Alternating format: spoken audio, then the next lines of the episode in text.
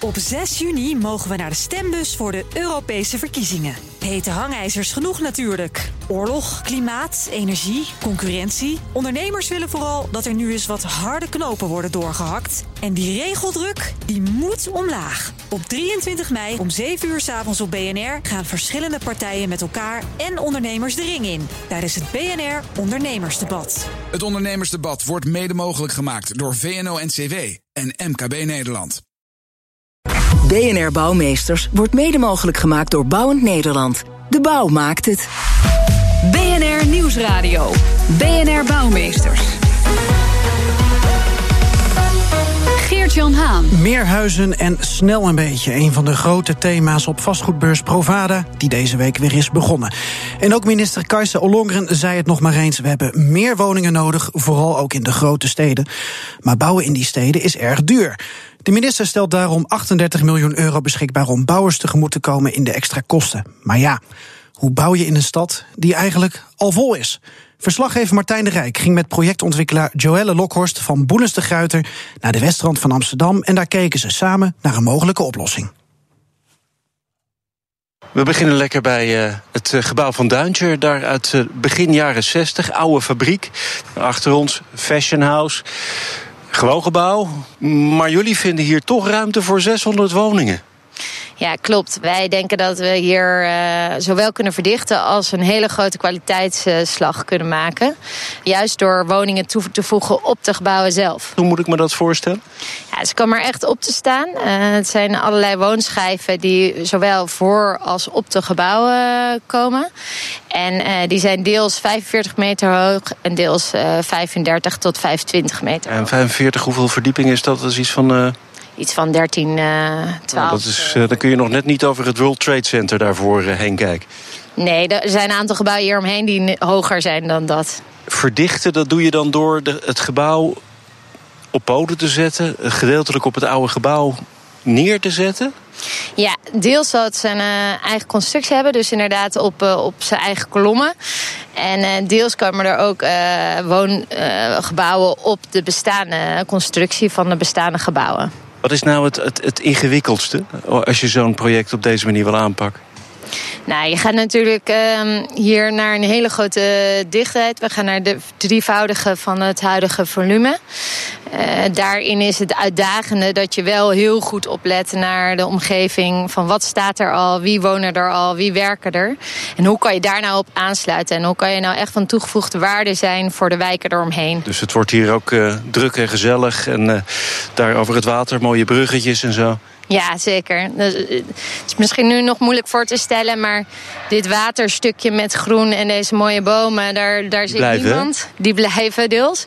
Ik zou heel trots zijn als we hier over de vijf jaar, vier jaar staan en dat hier mensen lekker in het zonnetje uh, zitten te picknicken. Ja, je hoort het goed. Er komen 600 nieuwbouwwoningen bovenop, letterlijk bovenop al bestaande kantoorgebouwen. Of dit een oplossing is voor de grote steden in het algemeen in Nederland, dat bespreken we zo. Een van de bedenkers van dit project is uh, Maarten de Gruiter van uh, ontwikkelaar Boelens de Gruiter, directeur-eigenaar. Welkom Maarten.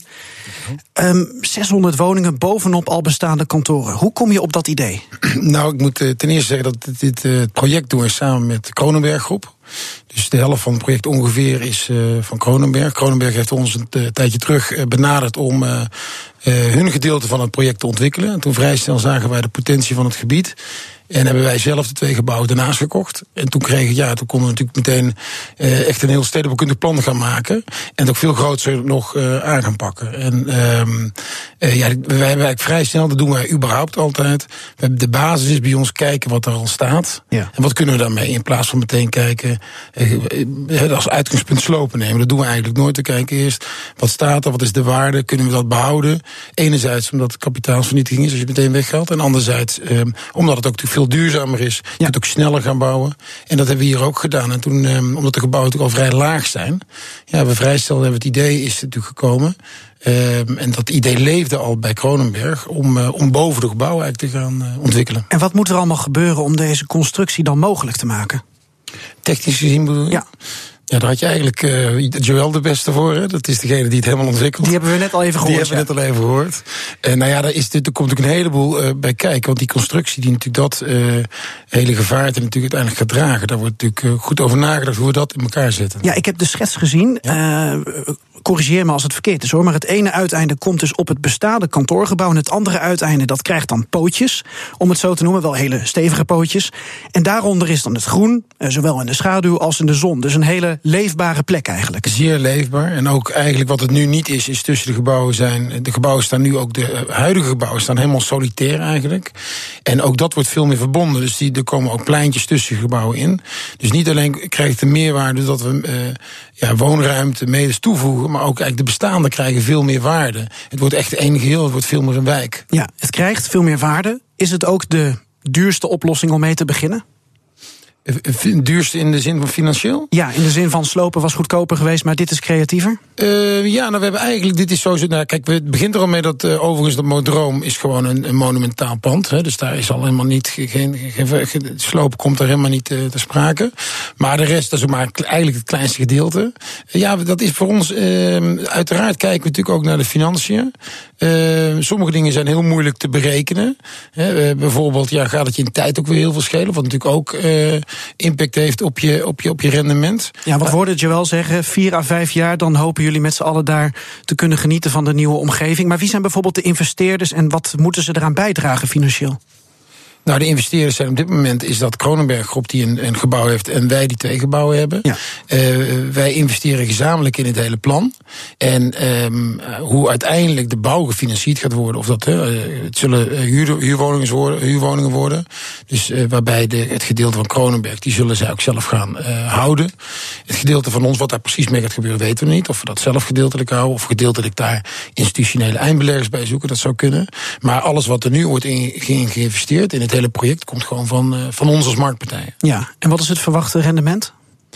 Nou, dat, dat, dat, weet ik zo nog niet. Ben ik te vroeg? Ja, absoluut te vroeg, want we weten nog helemaal niet wat... Kijk, we weten een heleboel dingen weten we gewoon nog niet. We weten nog niet wat de bouwkosten gaan worden. We weten nog niet wat de opbrengsten gaan worden. Dus uh, ja, dat, dat kunnen we echt niet weten. Wanneer gaat de bouw starten? Uh, we hopen op uh, ongeveer anderhalf jaar. Over anderhalf jaar. Waar hangt dat nog vanaf? Vergunningen? Vergunningen onder andere, ja. Wat voor soorten appartementen komen er eigenlijk in? Wie kan er gaan wonen? Ja, dat, is, dat is een, eigenlijk een hele brede mix van uh, sociaal, uh, middensegment tot uh, vrije sector huurwoningen. Dus het is een waarbij de vrije sector en het middensegment met name boven het gedeelte boven Berghuisplaatsen zal komen. Ja. En meer een mix boven onze gebouwen. En als je zo'n appartement over een paar jaar kan bewonen, wat voor uitzicht heb je dan? Nou ja, eh, kijk, je, hebt, je zit daar vlakbij natuurlijk al een, vrij groot uh, groen gedeelte. Aan de andere kant heb je water. Dus je, je, kunt, uh, je zult daar een groot, uh, vrij wijds uitzicht hebben. Ja, het is aan de westrand van Amsterdam, hè? Westrand, het zit achter de, in, het, in een stukje werd er gezegd uh, uh, World Trade Center, maar het ligt achter World Fashion World Center. Fashion Center, ja. ja. ja. En uh, daar is eigenlijk, behalve aan de, aan de ring en een aantal nieuwe woongebouwen die daar afgelopen jaren zijn ontwikkeld, is het ook al, over het algemeen nog vrij veel laagbouw ook nog. Ja, gaan jullie als uh, Boelens de Gruiten dit soort projecten vaker doen, denk je?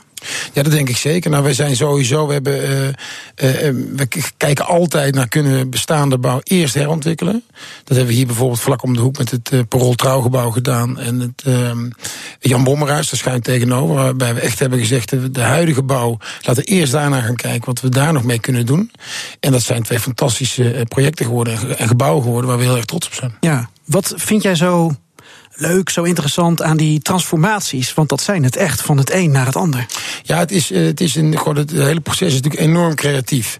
En uh, vanaf het eerste moment uh, moet je toch veel creatiever mee, mee omgaan.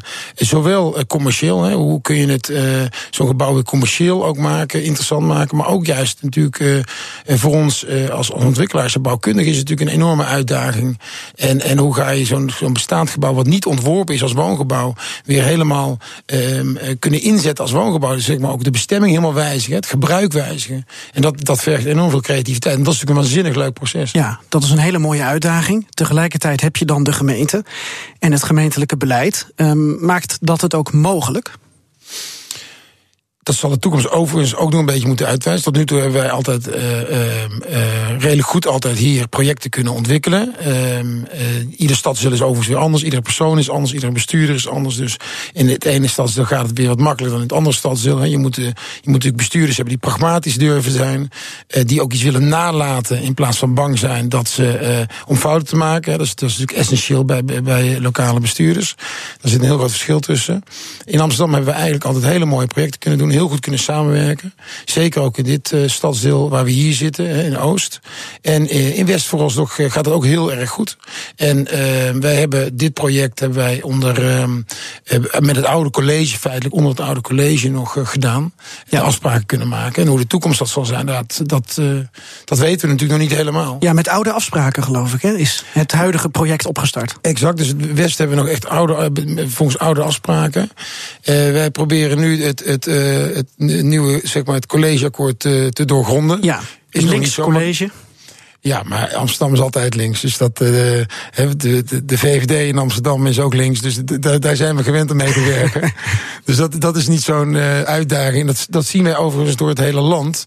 Werken we met alle soorten typen van colleges. En, en eigenlijk heeft het nooit zoveel te maken met, uh, vind ik althans, lokaal, met politieke kleur. Het gaat erom, zitten er um, wethouders, zitten er bestuurders die het verschil willen maken. En die pragmatisch durven zijn. Ja. Daar gaan we zo over verder praten. En ook over investeerders en bouwers die zeggen dat het woningbeleid van de gemeente Amsterdam, de woningbouw, misschien toch wel gaat afremmen. En hoe zit het dan in de andere grote steden, zoals eeuwige rivaal Rotterdam? Blijf luisteren. BNR Nieuwsradio. BNR Bouwmeesters. Ja, je hoorde zojuist hoe twee Amsterdamse ontwikkelaars in Amsterdam 600 woningen bovenop, letterlijk bovenop al bestaande kantoren gaan bouwen. Een wijk op poten dus. Maar zo'n project zou onder het uh, nieuwe beleid van de gemeente Amsterdam misschien niet meer kunnen. Ofwel, ontwikkelaar Maarten de Gruiter. Nou, dat, dat is voor ons nog een beetje moeilijk te, in te schatten, omdat uh, ja, de collegeplannen, het 40-40-20, uh, dat, is, dat is aangepast in het collegeakkoord. En hoe dat nou, hoe nou precies de nieuwe uh, rekenmethode zit, zijn we nog niet helemaal achter. Het, het lijkt ietsje lichter, al zitten er, staan er ook weer dingen in die denk ik een heel groot probleem gaan veroorzaken. Ja. En met name natuurlijk een probleem gaan veroorzaken bij mensen, bij partijen die al locaties hebben ingekocht en uh, die nu nog geen uh, afspraak hebben met de gemeente. Gewoon omdat het project bijvoorbeeld heel lang duurt. Of omdat er bijvoorbeeld nog een gebruiker op dat, uh, in het gebouw zit. En die gaat er over een jaar pas uit. En die die afspraken nog niet hebben liggen.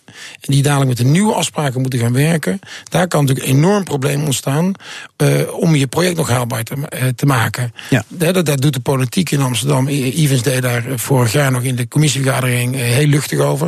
Nou, dat is echt, dat is echt onzin als je er zo naar kijkt. Want ja. dat gaat voor een heleboel partijen gewoon een probleem worden. Ik ga met jou wel nemen even naar jouw buurman. Want we hebben ook Johan Konijn uitgenodigd. Bijzonder hoogleraar woningmarkt van de Amsterdam School of Real Estate. Welkom Johan. Uh, je hoorde Maarten net al even de 40 40-20 regel benoemen. Zou je kort uh, willen uitleggen aan mij uh, en aan de luisteraar wat dat nou precies is? Ja, laat ik beginnen met waar het uit voortvloeit. Uh, wat in Amsterdam geconstateerd werd, is dat uh, de middeldure huurwoningen uh, toch onbetaalbaar dreigden te worden voor, voor de middeninkomens. En dat is middelduur? Middelduur, dat begint bij 750, 760, sorry. En het loopt door naar 1000 euro okay. ongeveer. Ja. het dreigt onbetaalbaar te worden. het waren ook vaak kleine woningen. En toen heeft het college, de toenmalige wethouder, besloten om uh, het middensegment te gaan reguleren. Uh, dat is op zich heel opmerkelijk, want uh, boven die grens van 760 was het altijd vrije sector gereguleerd.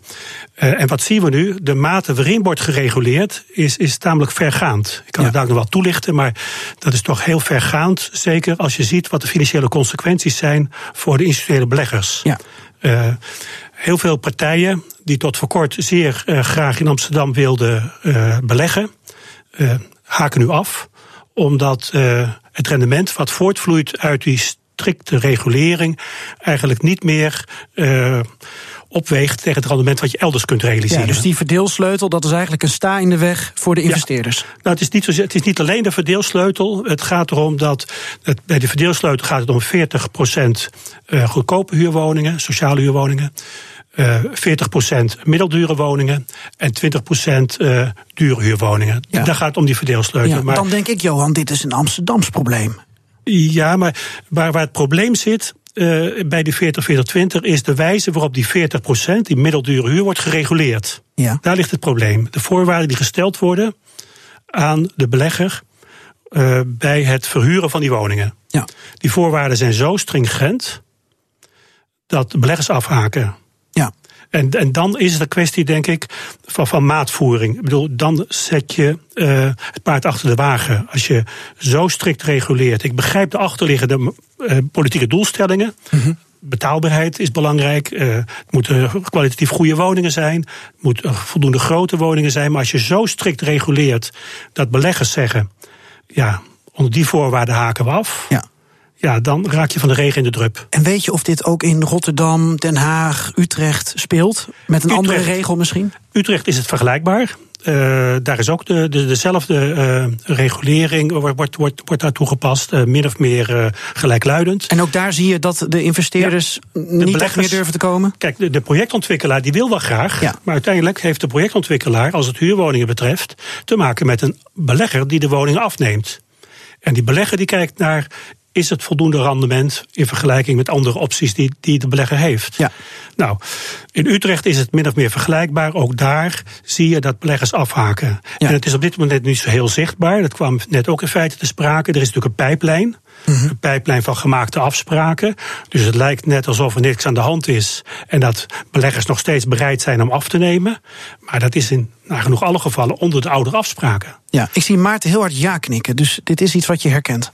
Nou ja, ja zeker. Het is, het is alleen. Um, uh, kijk, wat ook nog wel belangrijk is, dat als we het over beleggers hebben, want daar wordt tegenwoordig ook af en toe wat, uh, zeker door politici over gedaan, alsof dat, dat zijn de nieuwe boeven, lijkt, lijkt wel eens. Dat zijn gewoon, die beleggen gewoon de pensioenen van dezelfde leraren en uh, ambtenaren en brandweermannen waar we het over hebben. Ja.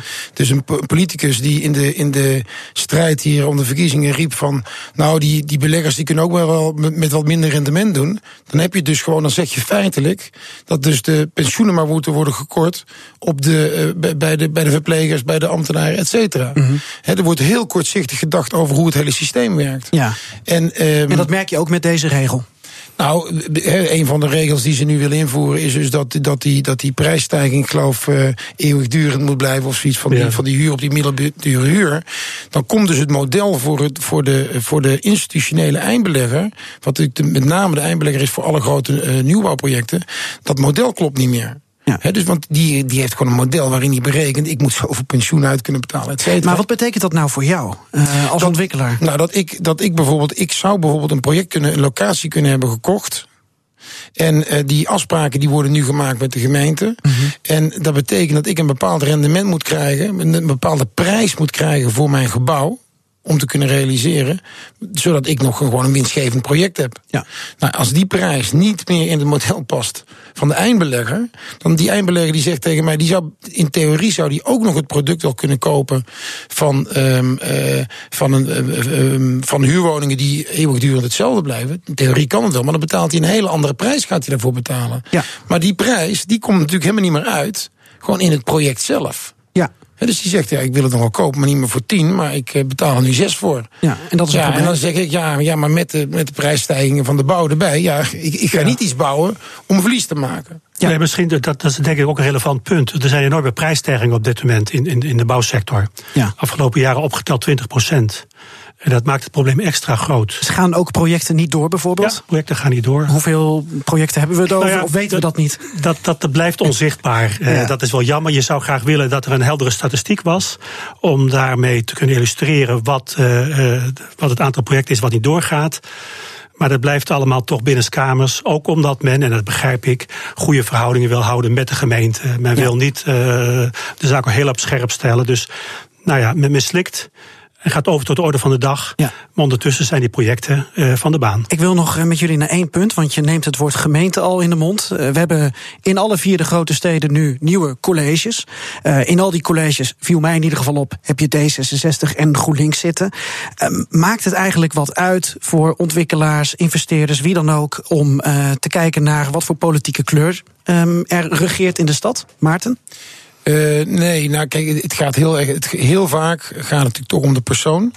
Is het een pragmatische politicus? Wil hij iets veranderen in een stad? Wil hij iets, iets nalaten in een stad? Alleen hoe groter de stad wordt, hoe meer je toch in het zicht staat. Met name ook bijvoorbeeld van de media, met name ook van Den Haag. Toch een springplan weer naar Den Haag toe.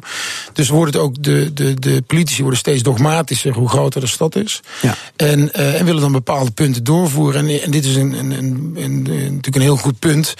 Uh, hoe ze in Amsterdam bezig zijn. En kijk, Nederland is een stuk groter dan Amsterdam. Wij werken ook in Utrecht hebben we ook een heel groot project bijvoorbeeld.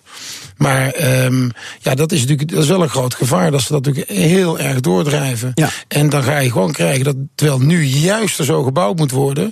Dat er dus dingen worden doorgevoerd die die hele bouw gaan remmen. En ik vind het, wat ik uh, uh, gewoon bizar vind, is dat als zo'n college wordt gevormd en ze gaan zo'n um, overeenkomst sluiten, collegeovereenkomst, dat daar niet gewoon even gepraat wordt met grote institutionele beleggers. Grote... Er is geen ronde tafelgesprek, bakkie koffie, taartje erbij. Nou, kijk, ik ben niet gebeld, nou is dat niet zo gek misschien, maar er zijn natuurlijk een paar hele grote institutionele ontwikkelaren en beleggers.